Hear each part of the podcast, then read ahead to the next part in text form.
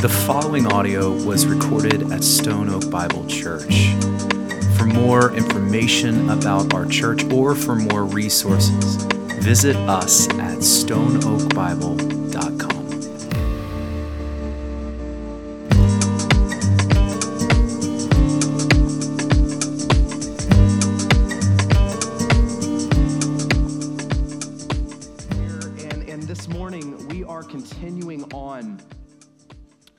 big story. So, typically, what we do here at Stone Oak Bible is we teach through books of the Bible. We just walk through them. We love this. Uh, but la- starting last week, this week, and then finishing with Easter, we're doing something a little bit different. And, and what we're doing is we're trying to, to zoom out and see the big picture that Scripture teaches um, and to see how. Uh, God is the center of that story, and we are not. So we walked through this. We started it last week examining this, and I'll, I'll put this up here. Don't worry. Well, actually, I won't because I don't think it works. There we go. One more. There we go. I'm not going to talk about this. This is our chart last week. Don't don't don't worry. I'm not going to talk about it. But what we but what we started with is we we divided the big story into three parts. Part number one, creation that God created all things out of nothing by his word for his glory, and it was really good. That creation, um, we, we talked about, we saw in the first part how good God was and how good creation was. It was perfect perfection, shalom and justice. It was, it was incredible. And as we said in part one, that part one, it was very clear God was the center of part one. That it was centered on Him. All that He created was good. He created it for His glory, and He created it to center on Himself. And, and from that, creation shows us again, He's the center. The story, this story right here, although we have a part in it, this story right here, God is the center of this of this story. And creation also shows us that all glory of this story goes to Christ and Christ alone. We talked about that last week.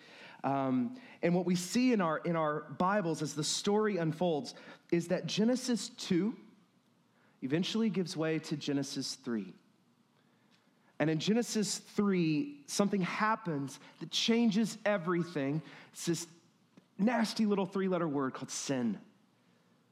And in this moment, in the garden, the man and the woman that God created for his glory make this decision. They decide that they know better and they ignore what God told them and they go their own way, thinking they knew better, which the more you think about it is absolutely insane. Uh, but isn't that how sin is? Sin doesn't make sense.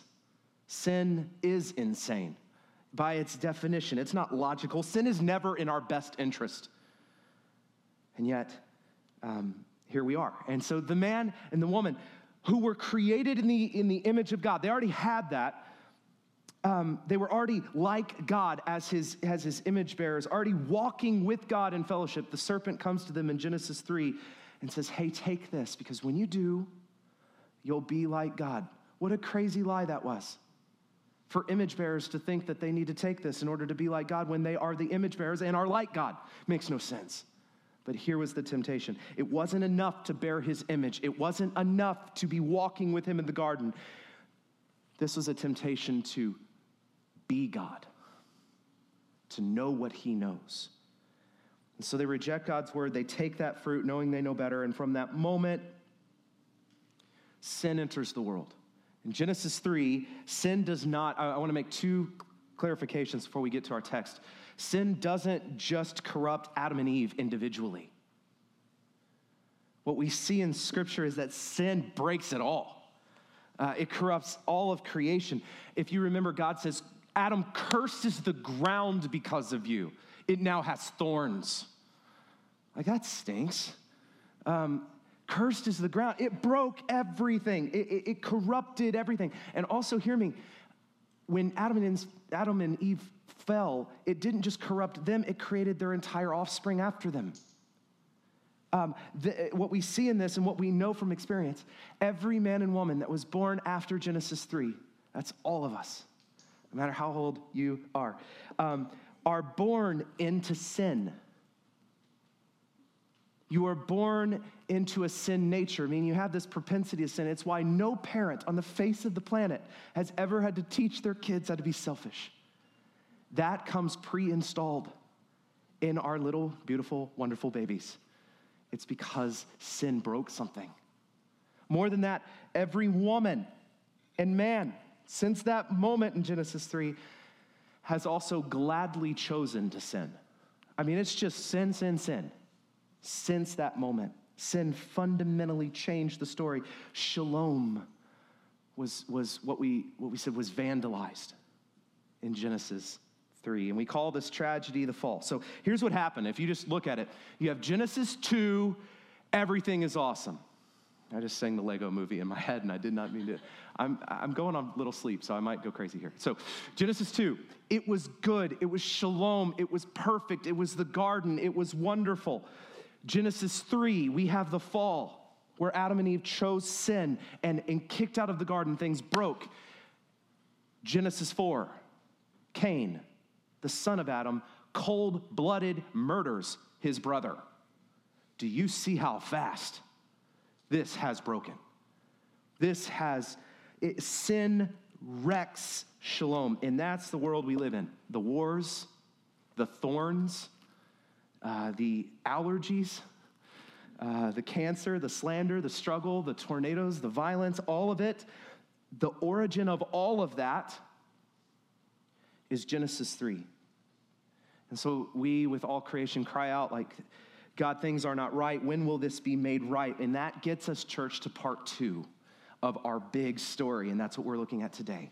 Part two is God's big plan to make it right, to restore what was lost, the plan of restoration, of recovery, redemption, reconciliation. Um, listen, God could have kept us, left us right there in our sin. He could have. He could have left creation and all of its thorns and allergies to figure it out on its own. He could have left us in the bed we made. And he would have been completely just in doing that. Completely just in doing that. To just walk away and to and and to let the sin that we choose and cling to just drag us right into the grave. He would have been just in doing that. Period. End of story. In other words, the story could have ended tragically in part 1. But as scripture says, but God, rich in mercy, and so part two reveals this beautiful plan unfolding, and that's what we're going to look at this morning. I told you that I'm going to zoom out and look at the whole story of the Bible, but I cannot help myself. I do have a text, and I'm anchored in Colossians. So if you have your Bibles, go with me to Colossians 1. Um, what I, what I, start, I started with this text last week, so we're going to pick up where we left off. Uh, Colossians 1, we're going to be in verses 15 through 20. And uh, let me read it for us and then I'll pray and we will get started. Here we go. Verse 15 He, that is Jesus, He is the image of the invisible God, the firstborn of all creation. For by him all things were created in heaven and on earth, visible and invisible, whether thrones or dominions or rulers or authorities. All things were created through him and for him. And he is before all things, and in him all things hold together. And he is the head of the body, the church. He is the beginning, the firstborn from the dead, that in everything he might be preeminent. For in him all the fullness of God was pleased to dwell, and through him to reconcile to himself all things, whether on earth or in heaven making peace by the blood of his cross. Let's pray together. God, we come to your word this morning as we always do in first of all just gratitude that we get this opportunity but then second asking that you would speak so we come to your word open handed and I just pray that you would speak through your word that we would hear your word today and that we would live by it. Obey it, follow it, and that we would see Christ in it. And we pray this in Jesus' name. Amen. Amen.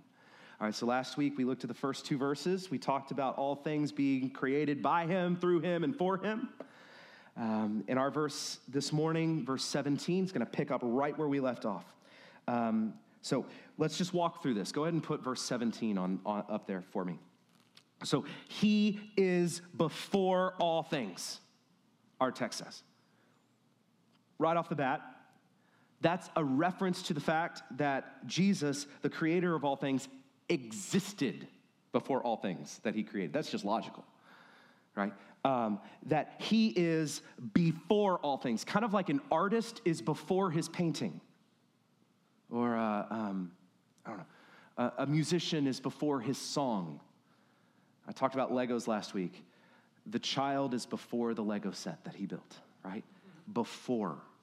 It's in the same way Jesus was before all of creation, pre existing. Our God is eternal, eternally triune, which means Jesus is eternal, pre existing before all that he created.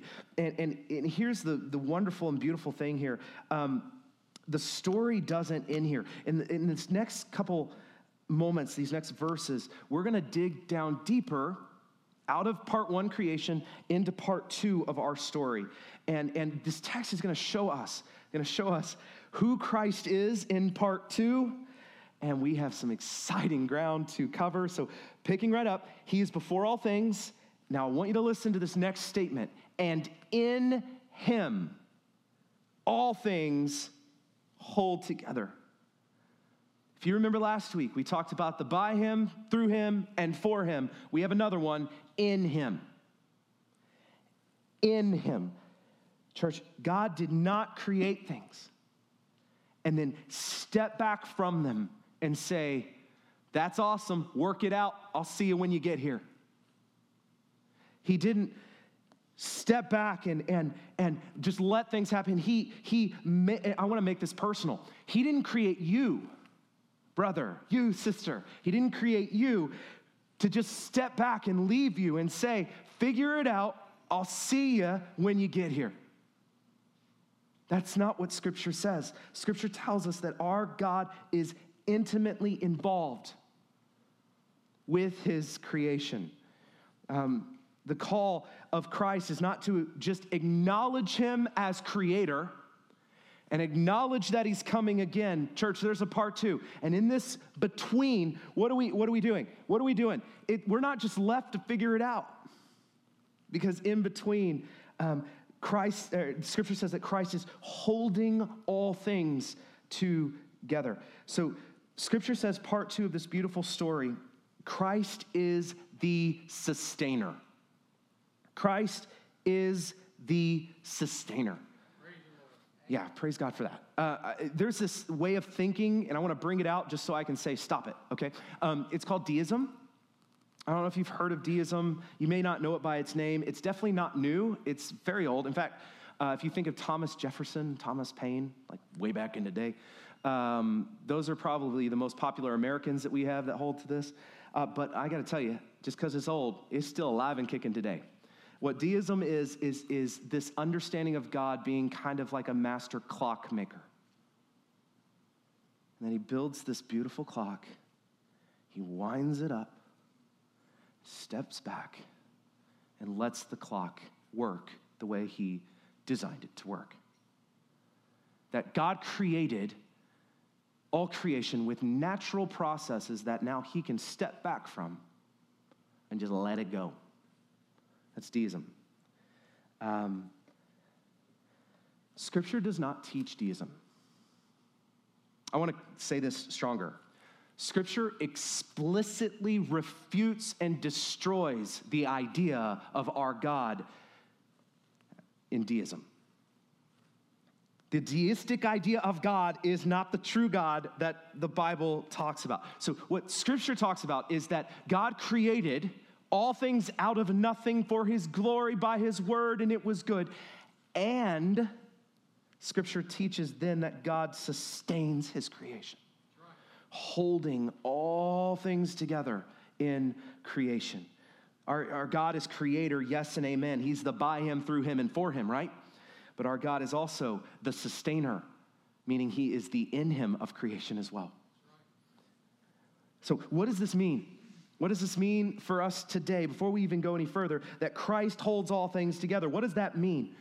Um, first, it means that Christ is immanent. Okay. uh, not to be confused with imminent or imminent, but Christ is immanent. Um, English is awful. If this English is not your first language, it's awful. Eminent with an E means to stand out, okay? Uh, to, to be, you know, uh, the son of an eminent military officer or something like that, to stand out, right? Rank. In fact, we see eminent with an E later in our text. Preeminent. There's the eminent with an E, meaning superior, above all, eminent, um, highest degree. So Christ is absolutely eminent with an E. Absolutely eminent with an E. That's not what I'm talking about. Um, I'm also not talking about imminent starting with an I and having an I in the middle. That is something else. That means that something is about to happen, it's close to happening. Uh, crazy enough, in Scripture, Christ's return is imminent with an I and then an I in the middle. Okay? So he's that too. Christ is eminent with an E, Christ is imminent with a double I uh, in that his return is coming soon. But praise God, Christ is also that immanent with an I and then an A. Again, English is the worst. Um, I and then an A, which means that Christ is present with his creation. It's a closeness to his creation, especially his, his people, but in a personal and intimate way, Christ is immanent. So God created, and it was good. Genesis 1 and 2. Sin and death enters the world in the fall, Genesis 3. And then after that, God came down, stepped in, revealed himself in his creation, give, gives us his presence, his law, his word. He, church, is immanent with an I and an A. Immanent. There's no better example of that than Jesus the, the Word becoming flesh and dwelling among us. immanent, Present, not removed, not distant. The fact that Christ is the sustainer, holding all things together, means that Christ is immanent. We'll talk more about that here in a bit. But on top of that, it also means that we as creation are dependent. Dependent.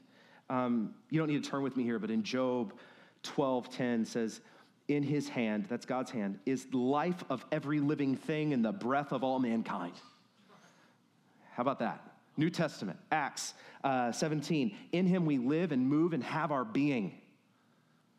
Oh, we are dependent creatures on our Creator. And I want to be very clear when I say this. I'm not just talking about you, Christians.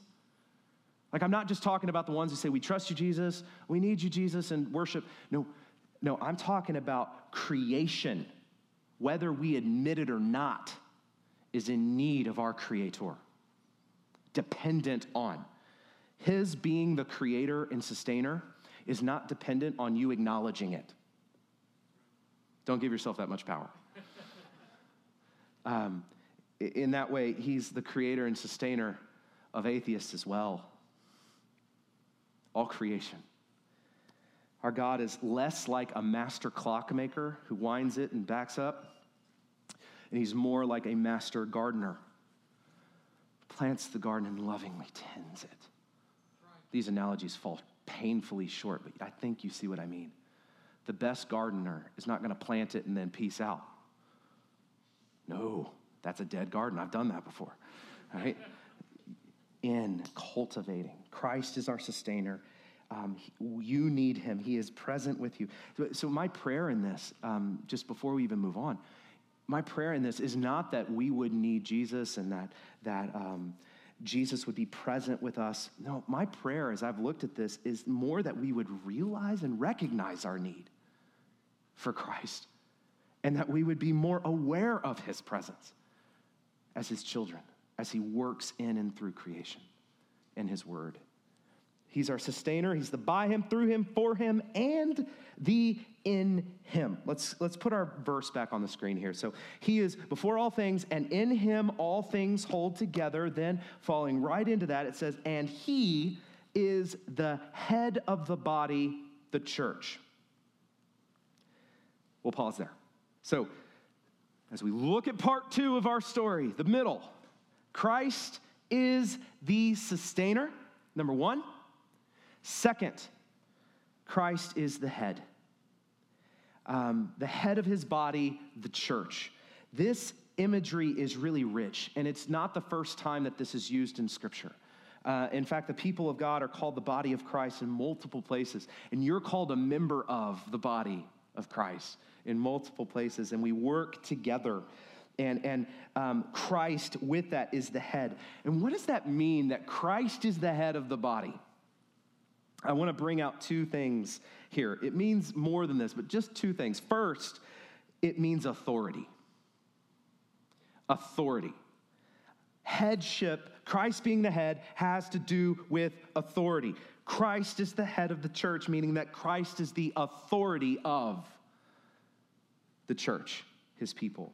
This means that pastors, leaders, denominational leaders, I don't care who you are, elders, it doesn't matter. Whoever leader you are in the church, the church does not belong to any man.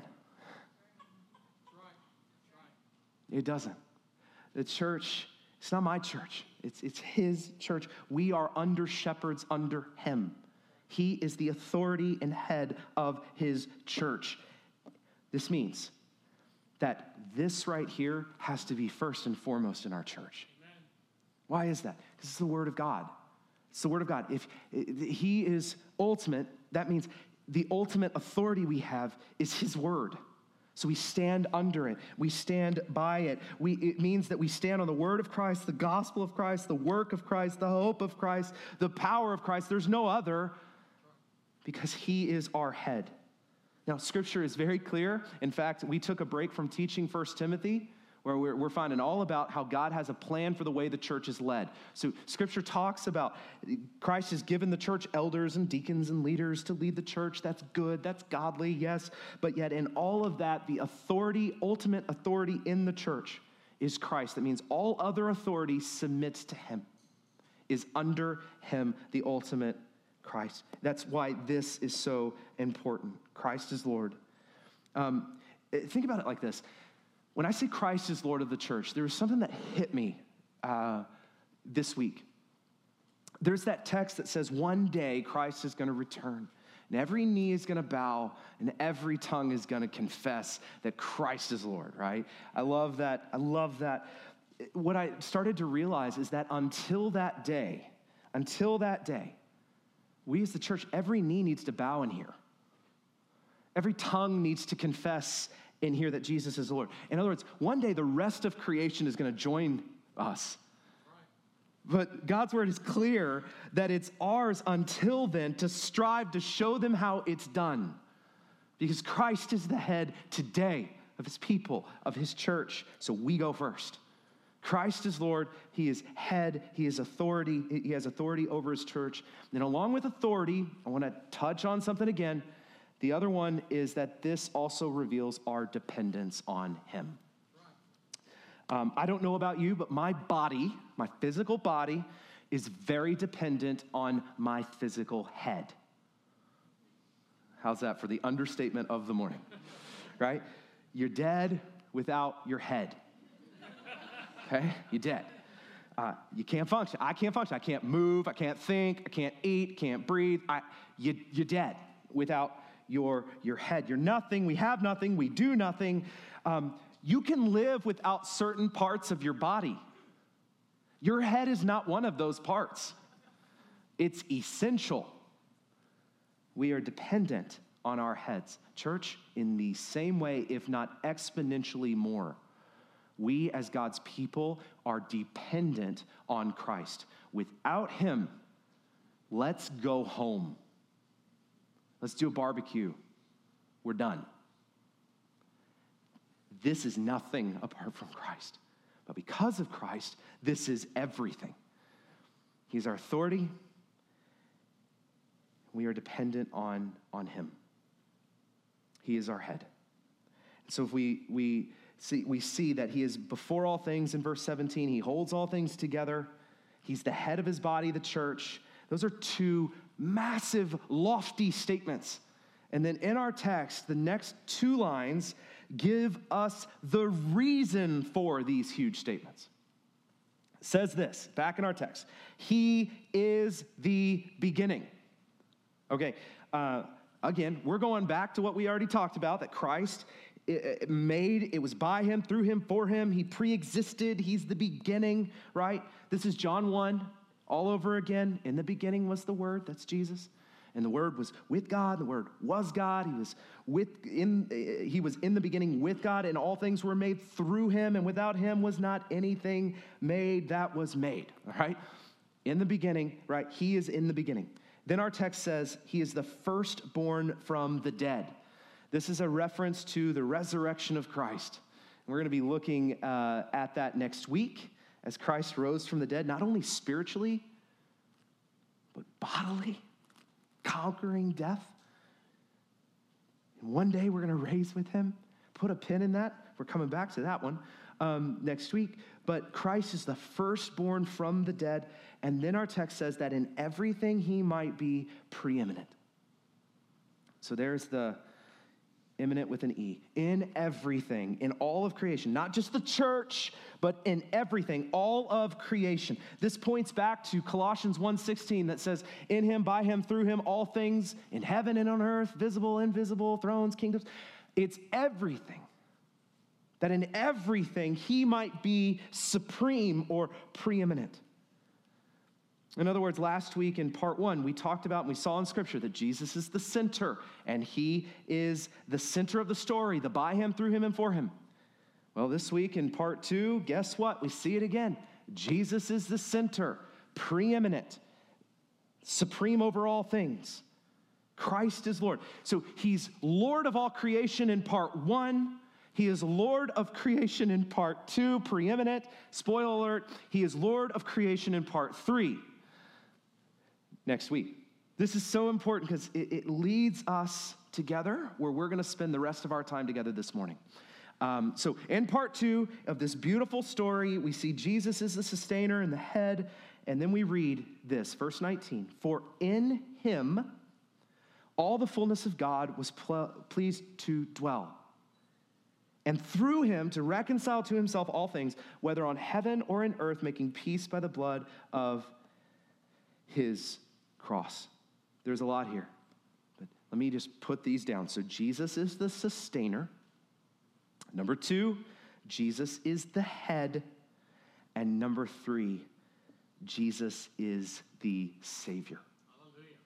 The Savior. So if you want to know what is part two about, Jesus is the Savior. Through God, or uh, through Christ, God was reconciling to himself all things, Scripture says. To reconcile means to bring something back to restore a right relationship, to bring harmony back. Which is incredible verbiage because if you think about in part one how everything was good and then it wasn't, then part er, in Genesis 3, everything is lost.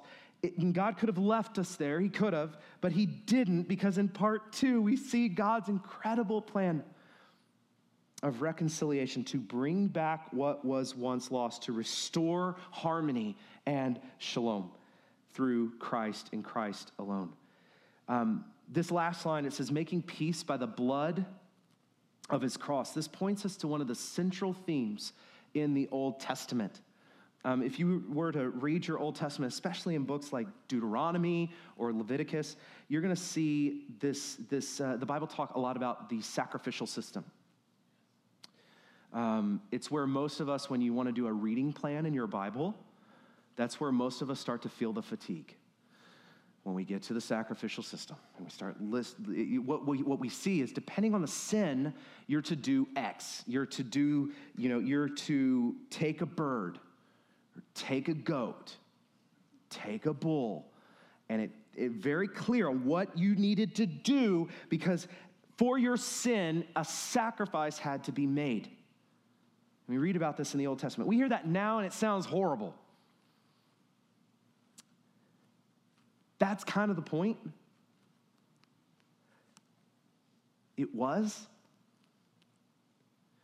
And sin is infinitely more horrible than even that. For the people, they saw it right in front of them. That white lie was a dead bird. There's a grossness, there's a death to it, there's a stink to it. And that was the point. They saw how bloody, how deadly, how gross sin was by this by this practice. I I, this is a longer passage, but I had to I had to read it uh, for you. I'm going to put it on the screen, so you don't necessarily need to turn it here. But um, I wanted to just real briefly, in light of what we're talking about in part two in Colossians, I want to read this text to you. This is Hebrews 9. It says, Indeed, under the law, that's that Old Testament law that I was telling you about um, before Christ's work on the cross. Almost everything is purified with blood, and without the shedding of blood, there is no forgiveness of sins. That's a showstopper right there, that statement. Thus, it was necessary for copies of heavenly things to be purified with these rites. But the heavenly things themselves, with better sacrifices than these. What's this saying here? What's this saying? It's saying that the Old Testament system is pointing to something else, something infinitely better. Those animals pointed ahead. They were what the Hebrew says copies of, pointing ahead. And then it says, For Christ has entered not into the holy places made with hands, which are copies of the true things, but into heaven itself, now to appear in the presence of God on our behalf. Nor was it to offer himself repeatedly, that is Christ, as the high priest enters into the holy places every year and they're sacrificing with blood that is not his own. Um, it says, For then he, that is Jesus, would have had to have suffered repeatedly since the foundations of the world, because we keep sinning but then it says this, but as it is, he appeared once and for all at the end of the ages to put away sin by the sacrifice of himself. Sit with that one for a little bit. That's, that's incredible. He goes on to say, and just as it is appointed for man to die once, and then after that comes judgment, so Christ, having been offered once to bear the sins of many, will appear a second time, not to deal with sin, but to save those who eagerly waiting for him, pointing to part three that we'll get to next week of this big, incredible story. But can you just take that in, church? What is what the Word of God tells us here? For in him the fullness of God was pleased to dwell through him to reconcile all things to himself, um, making peace by the blood of his cross. Church, can you just take in what God's word is, is putting out before us today? Jesus Christ saved you by giving his life, his own blood. He was the perfect, spotless lamb, the once and for all sacrifice for the forgiveness of our sins. And through his blood, we have the forgiveness of sins, all of them all of them. Just as sin is, was gross and horrible and bloody back then in the Old Testament days, it's just as deadly today. Only now, church, it's not your blood that is required.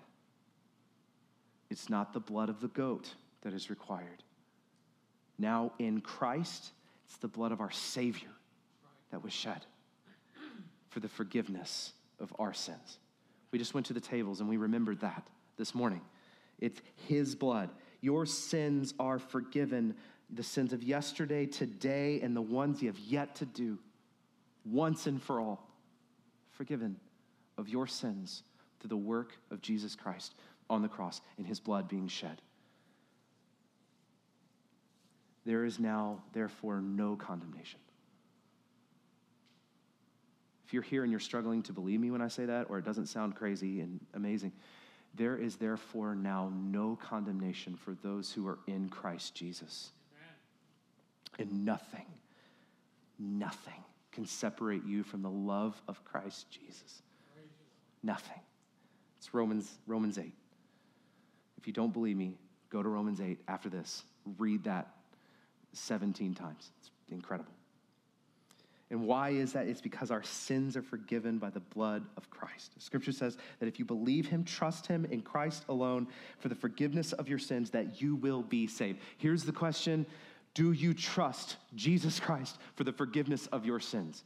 If you want to know the resounding question of part two, which, by the way, you're living in it right now. You're living in part two. If you want to know the single most important question for you to answer in your life and in all of part two is do you trust Christ for the forgiveness of your sins? That's it. If you hear nothing else, please read this question and ask it and answer it honestly. It's the single most important question. We're going to come back to this. And I want to make sure that we understand one more thing. One more thing this morning as we think about part two. We're saved from sin in Christ. And I want to ask you very just candidly, what does that mean? Um, and I want to give you three things. It means three things. When I say you are saved from your sin, I'm talking about three things.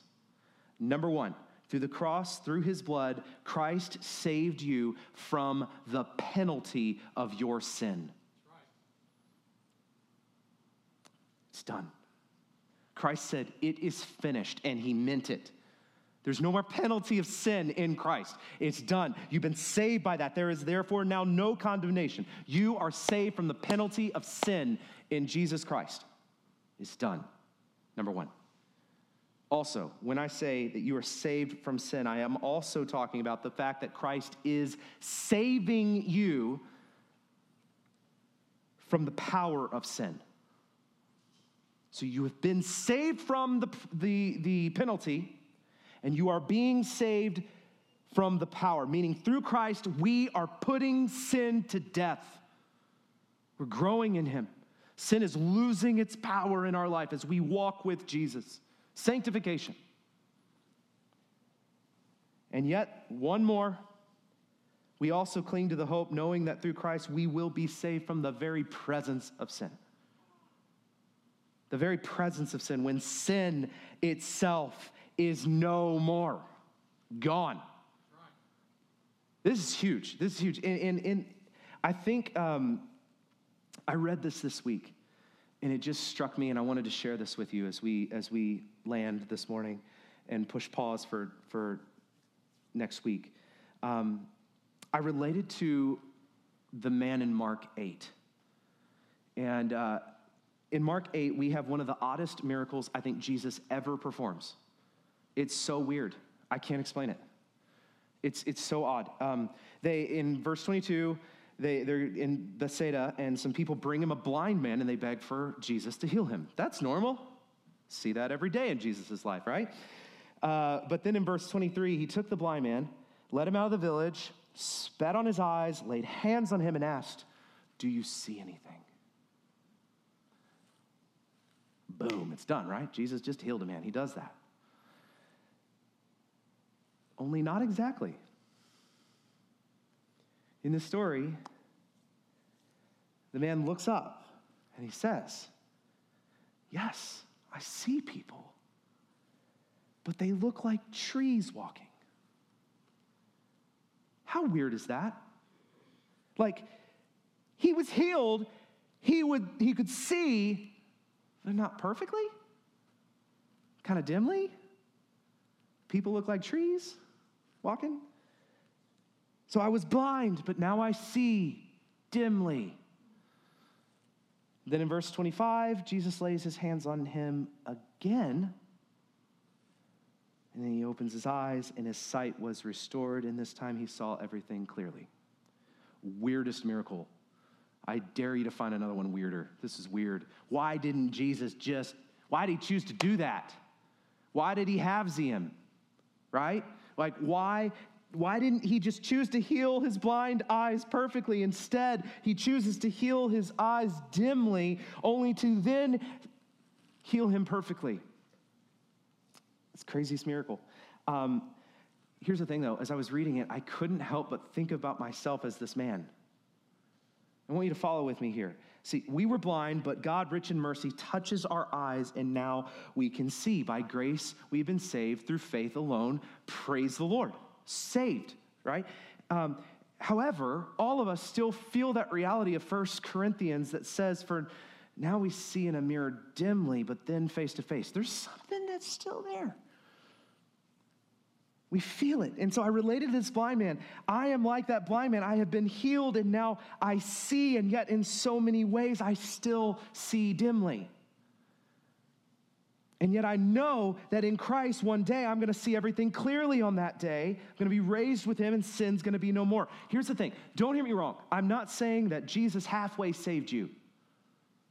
Jesus didn't halfway save me. I've been saved by grace through faith, period. But what I am saying is that right now, I live and you live in an already but not yet.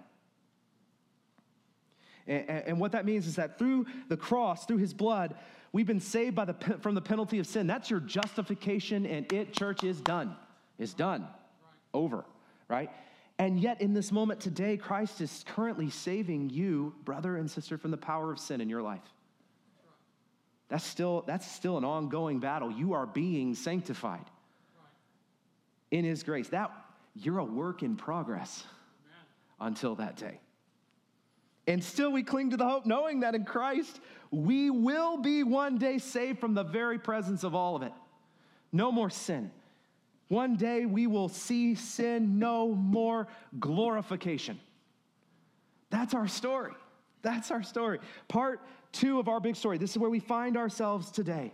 Christ is the by him, for him, through him, and in him of all of this. Christ is our sustainer, he is our head, he is our savior. That is who he is. That is what he has done. And ours, church, is to respond. That's it. That's your job. That's my job, is to respond to what he has done. Um, last week, I finished with the first verse. I just read it to you of how great thou art. And I thought it would be only fitting to end week two uh, with reading to you the words of verse two. Listen as I read this. And when I think that God, his son not sparing, sent him to die, I scarce can take it in, that on the cross, my burden gladly bearing, he bled and died to take away my sin. Then sings my soul, my Savior God, to thee, how great thou art, how great thou art. Then sings my soul, my Savior God, to thee, how great thou art, how great thou